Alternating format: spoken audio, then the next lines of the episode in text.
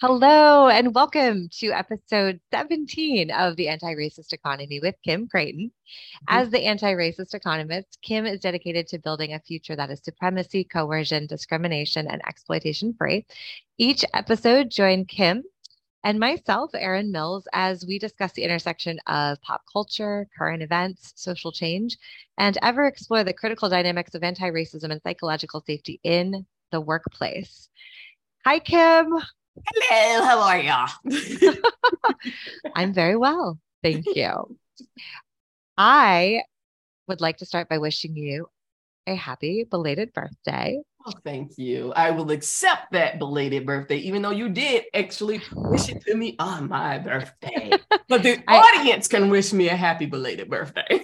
absolutely, as they should. And you went to New Orleans this yes. year on your birthday. So we thought we could start by talking about that and uh, what you did. I was getting some amazing texts. I know there was a cemetery tour at one point. I okay, so um, this is the joy part of it. I, I mean, not the what's up part. I actually did not go on the cemetery tour because um, it was the I was they were like first of all, it was um after I had uh I've been out all day.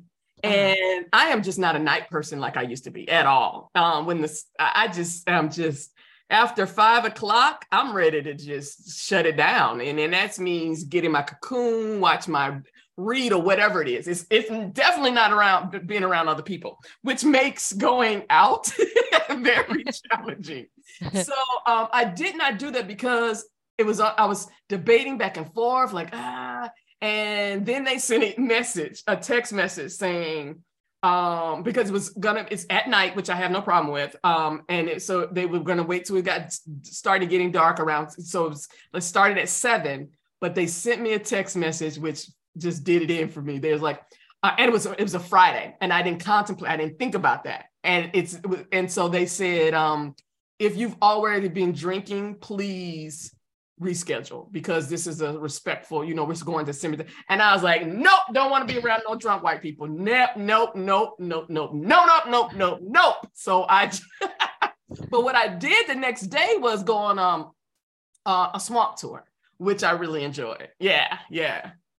That's was it like a fan boat or how did you get around? Uh, no, they had they oh. had fan boats. I'm glad I didn't do that. I actually just did. It was just a um uh, a regular pontoon boat with a cover um, because it was sunny as hell out there. Um, um, it was at 9 30, it was already 90 degrees. Um, but it, I, I, was happy that I didn't do the because I did the fan the, the fan boat when I did the Everglades in Florida.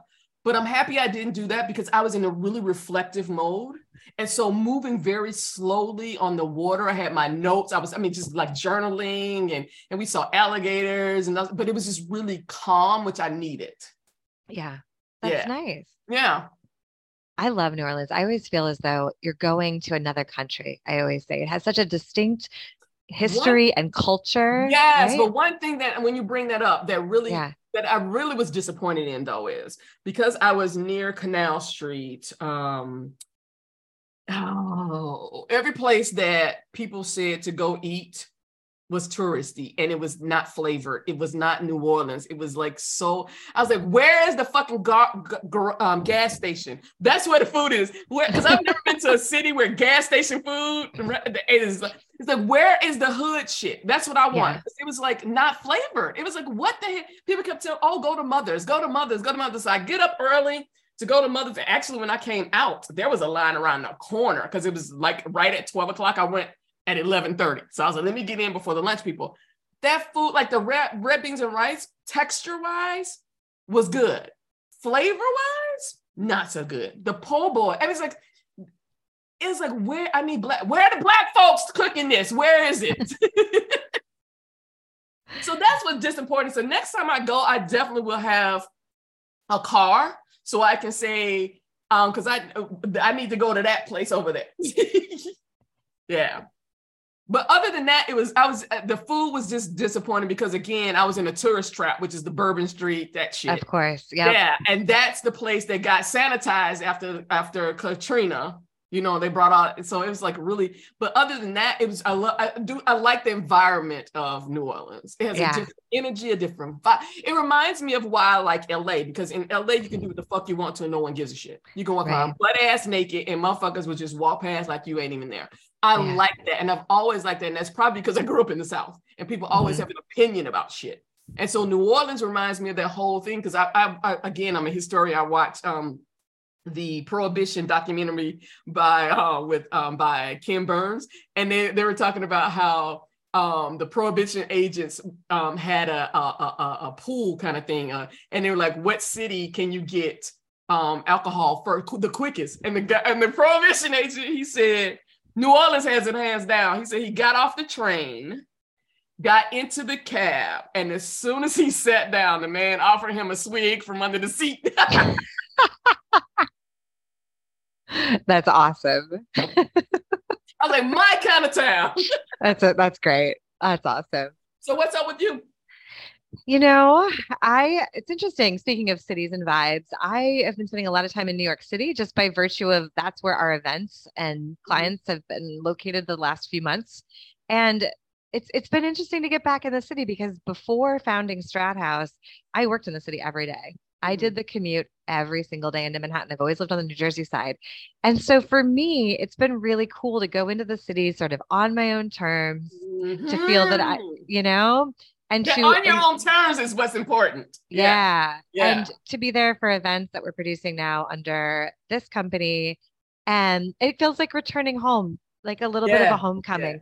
So that's been cool. Um, and I'm actually going back to the city tomorrow. I'm having, All uh, yeah, I'm having lunch with uh, a dear, uh, dear friend and colleague who I haven't seen in quite a long time.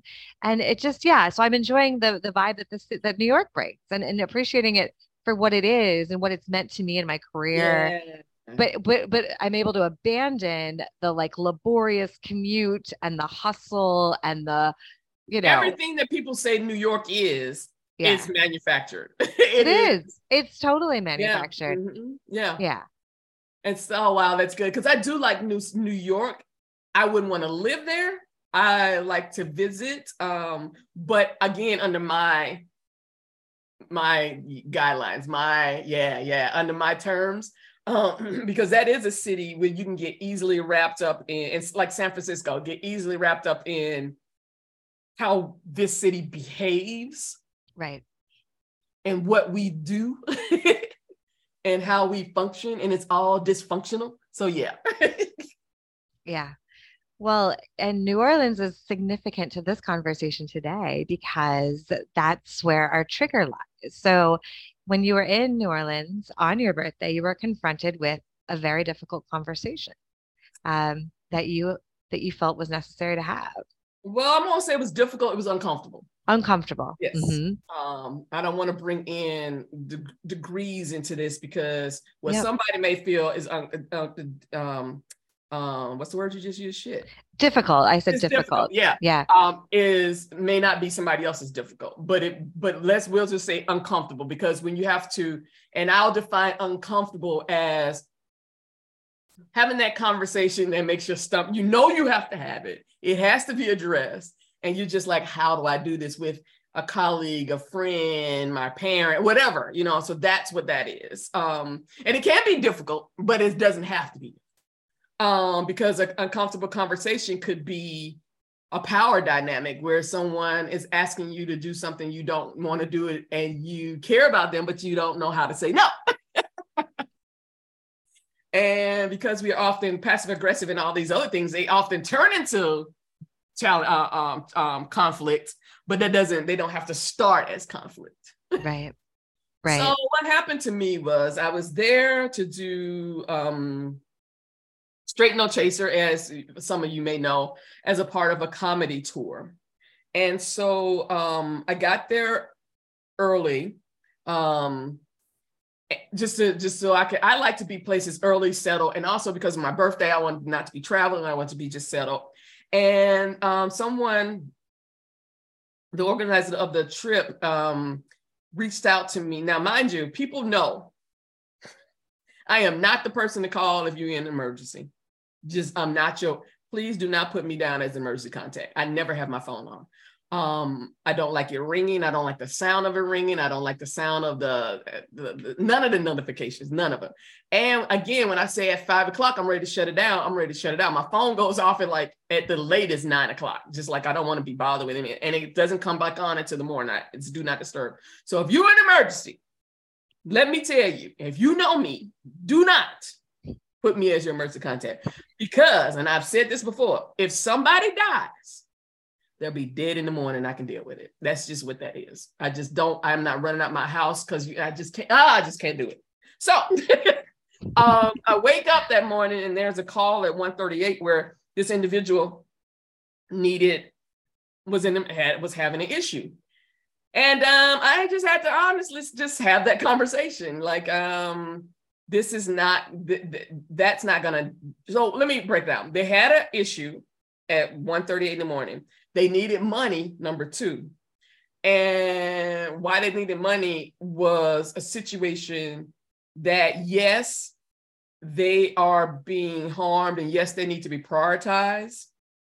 Um, and still, it's chaos that I don't want to be involved in. It's it's it's it's it's I I'm if I back in my same days, I would have taken this one and run with it. But because I'm no longer there, I'm doing softer and slower it does yeah. not align. So I really knew I had to have a conversation, a, a, a, professional relationship that I thought we were about to move forward with a project. I recognized just in that small thing, the three things that I was like, I cannot do this. And I know it's best for me to cut bait right now than wait later. Now that's the uncomfortable part is to sit. And so I had to have that conversation. Um, and so that meant at that point, because I was no, no longer going to be on the tour, what was I going to do with Straight No Chaser? And the whole um, the whole intention behind me doing Straight No Chaser was to start having these honest, unfiltered conversations that we keep all keep skirting around. And so what it made, I just set, set, let, you know, just process. So that was another reason I didn't want to go on that, that thing at night was because I was still processing. Like, what is this? Mm-hmm. Well, I was in, you know, I need to get in my headspace and figure out what do I want to, where do I, want because this thing that I thought I was going to do for the next year is not going to happen. Um, what am I going to do now? And the thing that keeps coming back to me over these professional relationships that I've had of this last six months that have just been absolutely challenging. And these have been friends, which makes it worse. Uh, from the publisher to the videographer to the to the stylist to the social media person, and now the the comedy tour thing.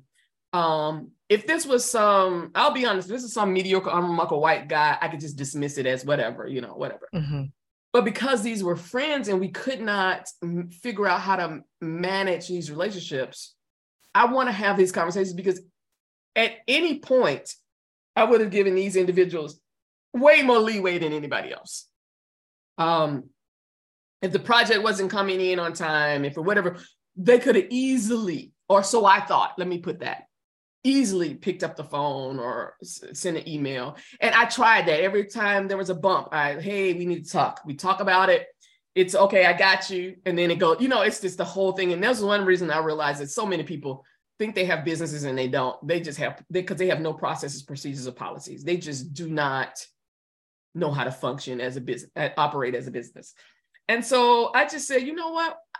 I can't even get to having a conversation about profit without oppression. I can't even get to having a conversation about what how to build a supremacy, coercion, discrimination, exploitation free future because we can't get to this part. So the tenets of the work are authentic conversations, hopefulness, and strategic action. Hopefulness we have in abundance. Strategic act, strategic action. I'm building that out every fucking day but I can't have, I'm not having authentic, people are not having authentic conversations, and we can't do this work until we get to that point. Mm-hmm. And so, mm-hmm. what Straight No Chaser is has become is a newsletter, a platform, a newsletter on Substack, um, and it's Straight No Chaser, and it's a blueprint for having uncomfortable conversations at work. I want to stay in the professional zone. I do no not want to be talk about how your husband doing what, your kids doing what. I ain't got uh-uh, that's way too much shit.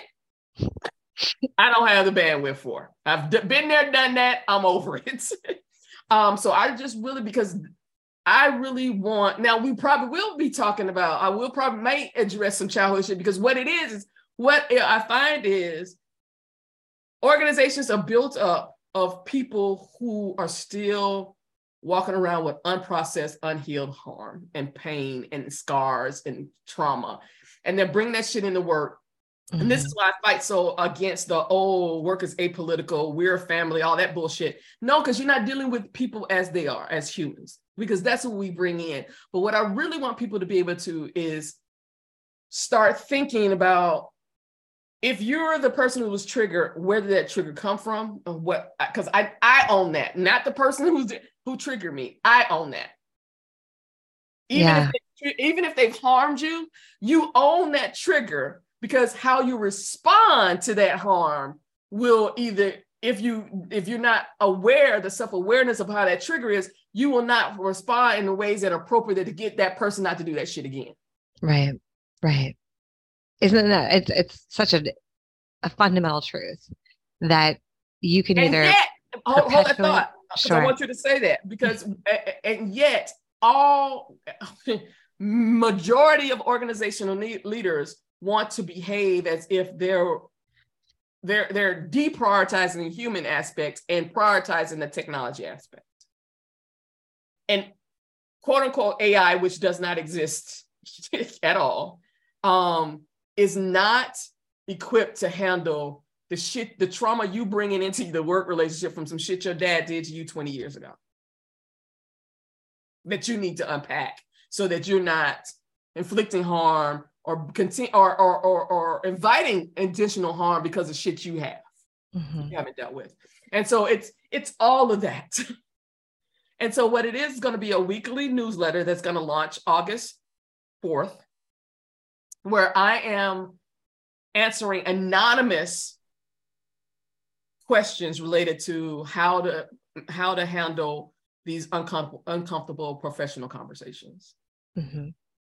And you just had the opportunity to to do this um, recently. Yes, you did, and um, with with a fairly um, high well, profile conversation. you're going to say something about.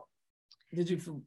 I was, but I was happy to let it go because oh, okay. I felt like the conversation was moving in a great direction. It was just, okay. I was just going to affirm what you said, just okay. in terms of my personal experience with being respons- not responsible, but having to have some level of accountability to your own triggers so that you can best understand. That that was my point. Like, it, you know, yeah, it, how you respond I'm, will proliferate potentially, yes. or you can heal potentially. And this is why I've been talking about recently.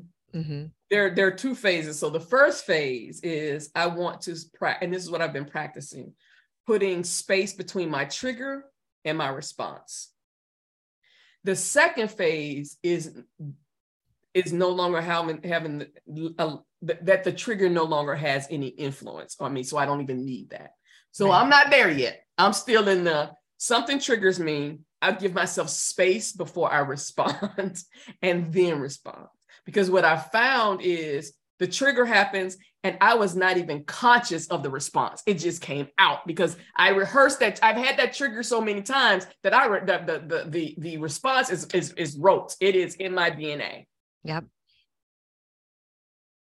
So yeah, I'm happy I stopped you because I did want to bring that up. But go ahead. no, but well, now I have to. But I want to now. I want to add to what you're saying. Yes, and exactly. it, because, but when you think about how how I don't even think we understand these to be triggers, but I'm even thinking about conversation patterns that you get into, whether it be a mm-hmm. spouse, a coworker, but you immediately put up your defense mechanisms and you're not even listening to what they're saying because you're paying out the narrative or the script from the last few times you had it. So exactly. You, so it's like you uh, when they say something, you already know where it's going. Uh, so I'm yep. going. Yep. Mm-hmm. As soon as absolutely. they say that word or they make that tone or they have that look, you know it. Yeah. Uh huh. Yeah, yeah, absolutely. And and you're and you're already plotting your next steps. And yep.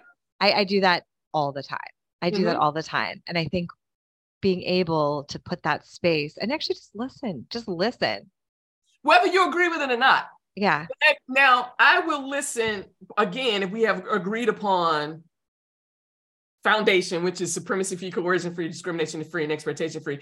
And and in this conversation, you won't do anything that will make me being vulnerable to you a problem Right. or cause me additional like so you ain't gonna throw that shit in my face. You're not gonna put it as a part of my put it in my review or whatever you know it's not gonna come back to haunt me. And so that's one thing that most organizations they want this behavior but they haven't done that work. They haven't done the work of when someone's vulnerable are they safe? Mhm.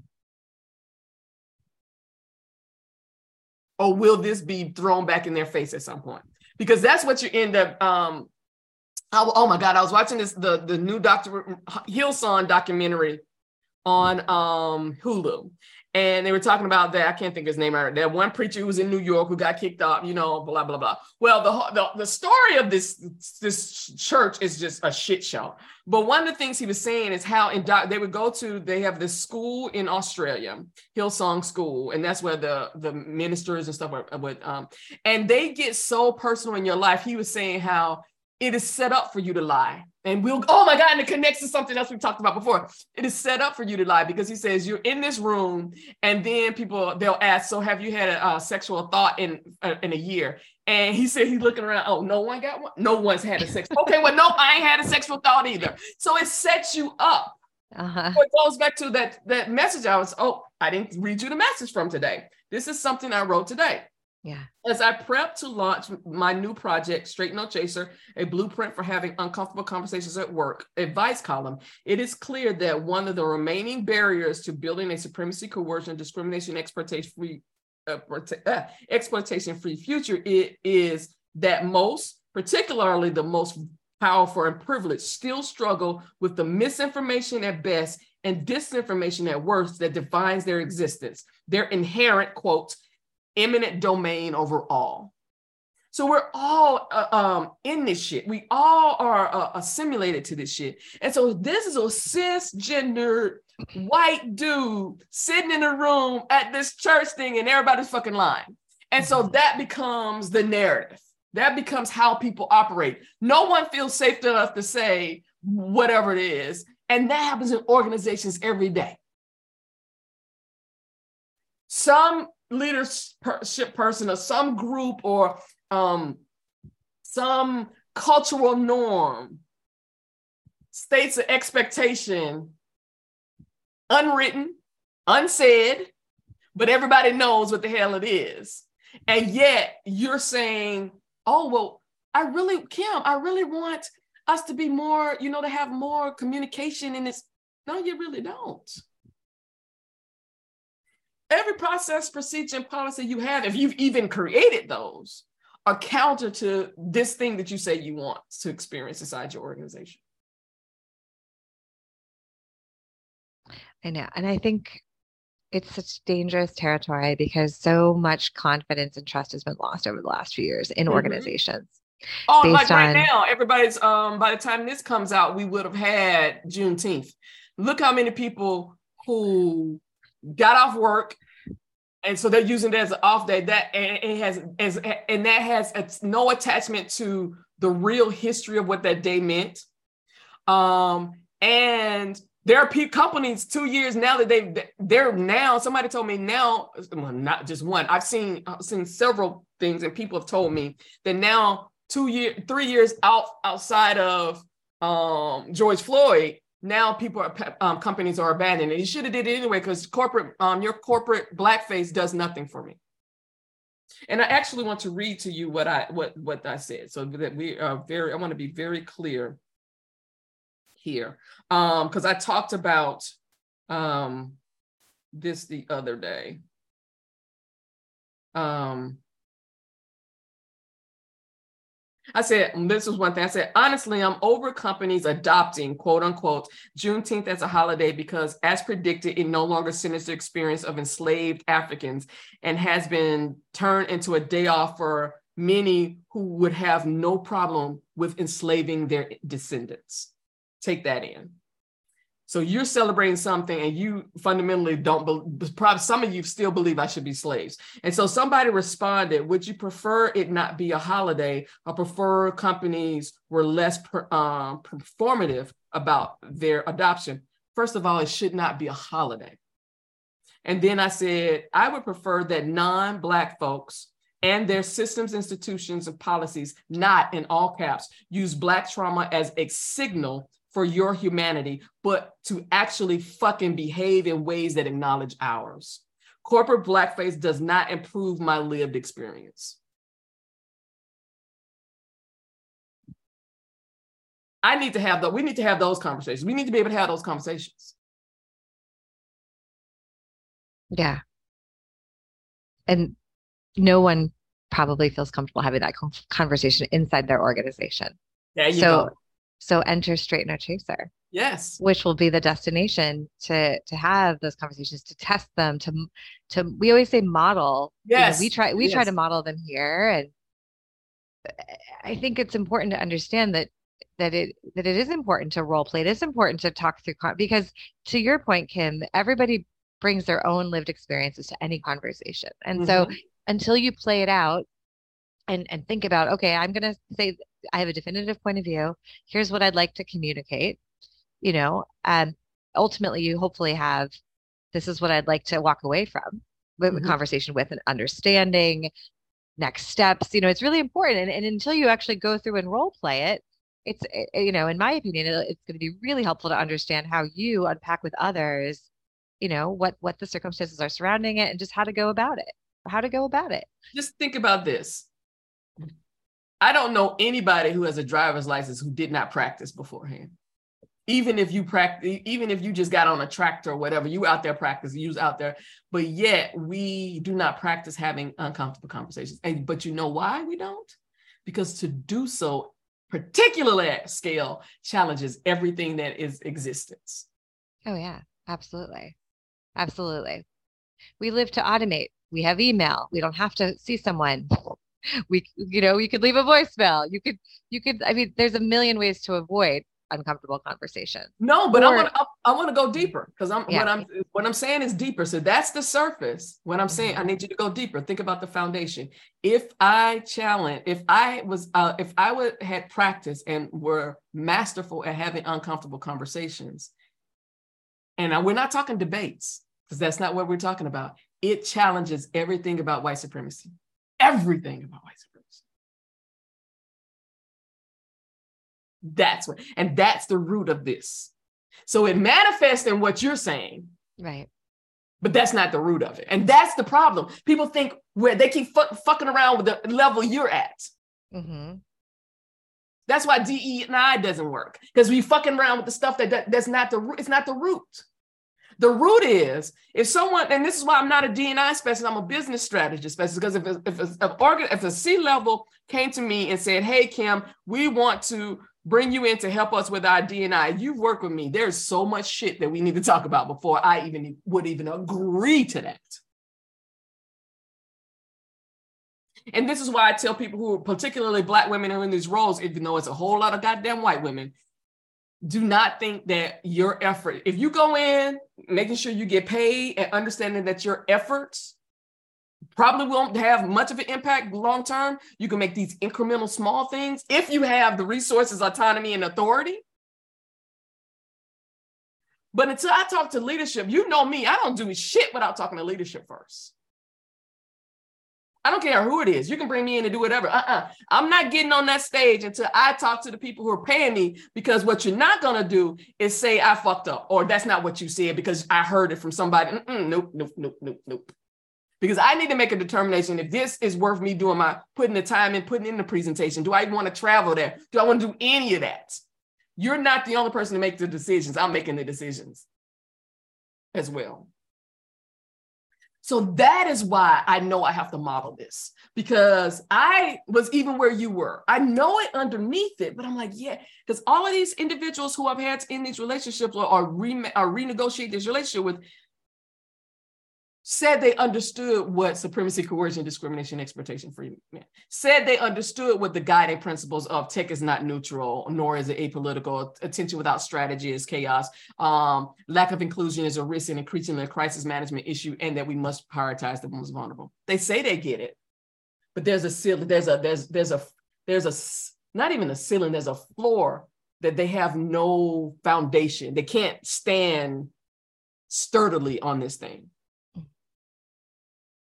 And so I need to build that sturdy base. And that's why all these books have a blueprint for a blueprint. and we've talked a lot about it. I mean, a blueprint is necessary, but until you can master the fundamentals of just communicating, a blueprint won't won't serve its purpose. And that's right? why we're not getting to the authentic conversation part about what we're trying to do here, because right. no one knows how to do it. So as a Gemini, I'm going to take that on.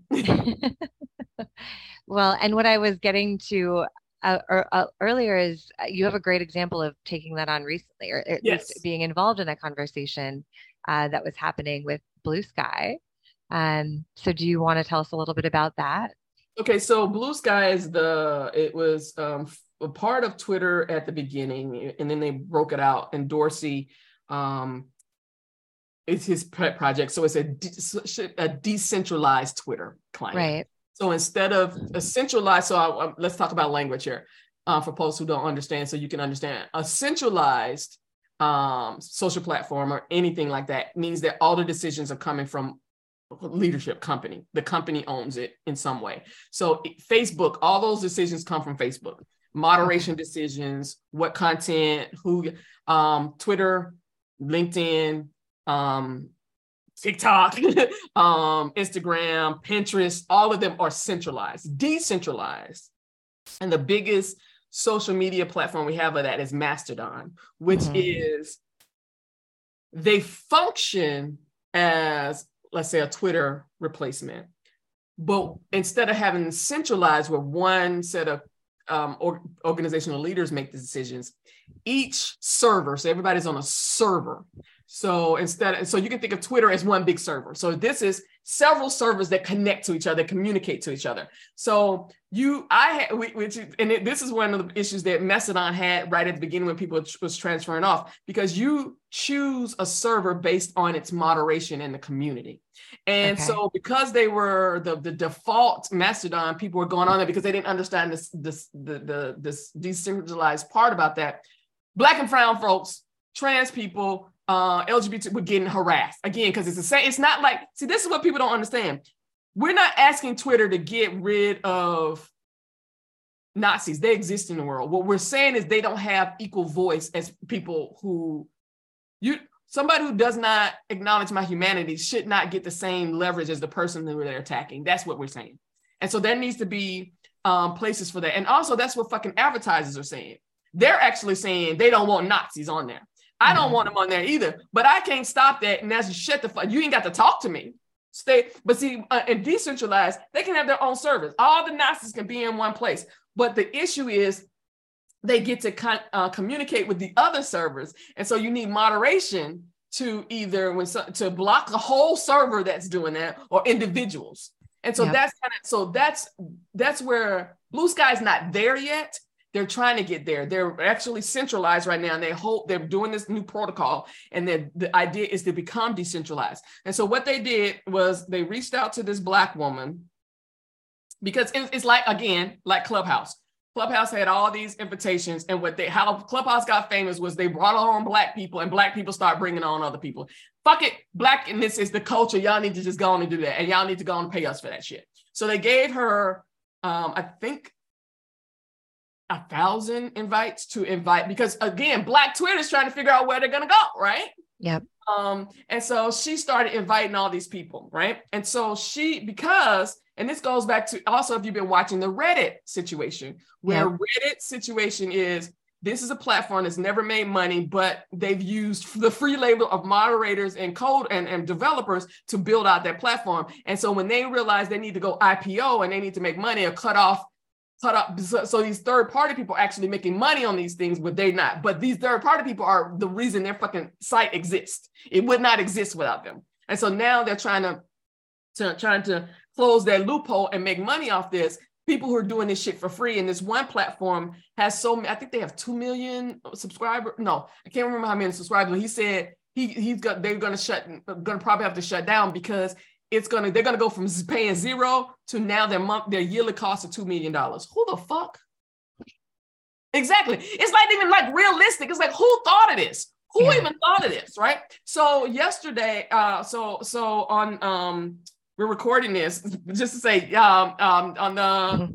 thir- 12th and the 13th of June, some of these um, Reddit um, threads, I forgot what they call them, um, communities, we're going to go black for 24, 48 hours just to prove. And they did it yesterday and the whole fucking site went down because they on, and they didn't make it go down, but because they, the stuff that they give um, um, Reddit for free, they weren't doing, the site went down. So that's again the whole cut out, don't cut off your nose to spite your face. Right. So again, so I say that to say because it's it's it's not this is not a unique situation. It happens all over the internet. So she's done all this work. She's brought all these people on, and right as soon as it happened, we started noticing um because they didn't they brought all these people on. They want to open this up to the world to compete with Twitter. Have no moderation set up. Have no they didn't even have blocking set up at that point. That tells you who's ever on this design team is not a member of the most vulnerable at all. Because they so they while they're building that shit out, that all these other people coming on who, you know, again. And what happened was this one person, individual, made a comment about something. So there was a, a hullabaloo about um again community community there's people in the community. I don't remember what the topic was, but they were sharing a R. Kelly meme, which was offensive to black, which is offensive to many black, particularly black women, of how all that played out. And she mm-hmm. suggested, "Hey, y'all not do that," and all hell went broke loose. And this uh, one individual said that suggested that she be taken top of a building or something and pushed off. And people were saying that was a, a death threat the the the team was saying no no no no that isn't that people use that as metaphorically. I remember i got blocked on I, my account got shut down on twitter because i told somebody to go play in traffic. And the only reason i came back was because my community knew people at twitter and they had when somebody did a search there are mm. people who had already had several people that told jack dorsey to play in traffic and they didn't get so that's how i got my account back so if something as simple as go play a traffic gets you blocked, mm-hmm. go put take it to the top of a building and push her off. That's not. So that's what's been so. In all of this, she reached out to me because she was like, "What do I do? What what what?" I and I told her I was like, first of all, um, you need to stop building that business because that's what the fuck you're doing. You're building that business for free. You need to stop. Um, and that's how we get caught up because we get caught up because again, black folks are in service to everybody else, particularly black women we think we're doing a service for the community. You have no financial stake in this community. You have nothing. You're just doing unpaid labor. And you're bringing your friends, and that's what I told her. I said you need to make a public apology because you've bring, bring been bringing in people into this space, and they and saying that it's safe when it's not. Mm-hmm. And so what I shared with you was she now she's being interviewed, and I sent you the interview about yeah. that, that situation, and I was like, this is what I'm talking about. I'm having people in my DMs already all the time about how do I handle this situation? What do I need to do? And it's really helpful because, I mean, I'm sure when you said both of those points to her, you know, working for free, she didn't think of it that way. I mean, you're pointing out what what would maybe seemingly obvious, but it's not when you're in the when you're in it. Because it's a business. I'm, I'm I'm coming from a business. You are, She's and it's coming very, from a community perspective. Right. You're doing business free right. work for a business. Right. Right. It has so, VC money. They're getting funded by Block. Yep. Yep. You're stating facts. You're you're very objective, and and that is really that's you know again, I think when you look at it from an objectivity perspective, it's it's a lot easier to take the uncomfortable nature out of these conversations. Yes, exactly. Mm-hmm. Mm-hmm. Yeah. Mm-hmm. Yeah, so that that was that, and so that is why this newsletter it's going to be five dollars a month, um, and it will be because again I'm not doing any work for free. If if you can't uh, afford five dollars to get this, because it's going to be like a Dear Abby column. Yeah. Um, but um, Dear Abby got paid to do her shit, so you might not have paid, but she got paid to do all these advice. They got paid. They give uh, paid to give advice, and so that's what I'm gonna do. And so I we create I created a forum where you can give um, ask a, a, a, anonymous question, and then I'll be answering those anonymous questions. And so what how I have it in mind is, um, we we I just put it out every Friday. Um, i you know, share stuff on social media. Once a month, I either do in person or a virtual event where we're actually I'm asking live questions. And then going tying back to the event that's happening in December, the whole evening event would be a straight straight no chaser cocktail party where we're sitting around eating, you know, eating hors d'oeuvres, drinking a little bit, and just I'm just honestly answering people question people's questions. That's awesome. So what is giving you joy this week? Can't two bitches be joyful? So by the time this airs, I will have already returned from Mexico. I'm going on a CEO retreat for Black women. Um, and uh, this goes to, ooh, this goes to the conversation we were having offline about the confidence to do for yourself that you have no no problem with confidence doing for other people um and i've really been struggling with again, shutting down cause a scene, going back to bare bottoms, bare bones. I don't have an assistant. I don't, you know, I'm doing it all myself and and trusting that I can do it all myself. Now, mind you, I have no issue with trusting I can help somebody else. Mm-hmm. But it's it's the turning the help or the support or the encouragement or the giving myself again that space. Um, it's hard. It's so hard. We were talking about this before we officially started recording, as you mentioned, and I said, you know, it's a literally it's an authentic conversation with yourself. Like yes. you, you know, what is it about? I don't eh, what is it about the, the inclination, yeah, to to trust in your ability for others, but not for yourself. Mm-hmm. And and is it a trust thing? Is it a is it a I don't know. It's an, I, I know. know. what it is. I know exactly what it is. It's yeah. an indoctrination thing. As a black woman, again, my role has always been to be of service to everybody else. And even white women have it, except that you don't have it to the extreme that we have because you can leverage someone else helping you or someone else, the expectation that someone else is going to help you out. There is no expectation for us. That's why black women say, ah, well, fuck it, I'll just do it myself if I got to do it right. Because who who steps in the gap for us? Besides other black women, we're all fucking tired. Mm-hmm. So it's going to be a joy just to go. And she's in the town by the water, just to go and be with some professional Black women talking about where we go next.